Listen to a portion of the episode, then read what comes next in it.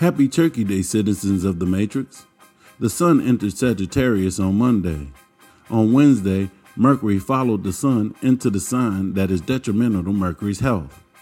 The clear, precise, detailed, intellectual world meets the energy of preachy, condescending, doubtful, closed minded Sagittarius. The attention seeking Leo moon has gotten the attention of the two meanest bullies in the neighborhood, Mars and Saturn.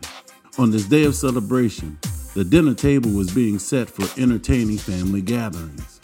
The funniest and most shocking of these gatherings, I'm sure, will be viral on your favorite social media platform just in time for you to enjoy as you stand in the Black Friday sales line. The Moon Mars Square makes this fiery, fun loving Leo moon deal with moody, emotionally irritated Mars type people. The moon is also in a conflicting opposition to Saturn, sitting on his Aquarius throne, saying, Oh, hell no, not today. Domestic issues may take center stage. Mercury is united with the releasing, letting go energy of the South Node. Hearing things about your past could help shift the present. What holds you back?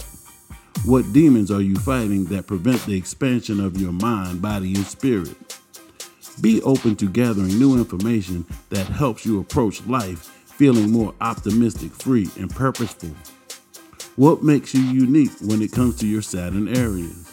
What Saturn ruled houses have you been neglecting in your chart? Become the observer if you're struggling to find that answer. This is Paul Heath with I Am Astrology Readings. Know thyself and balance your energy.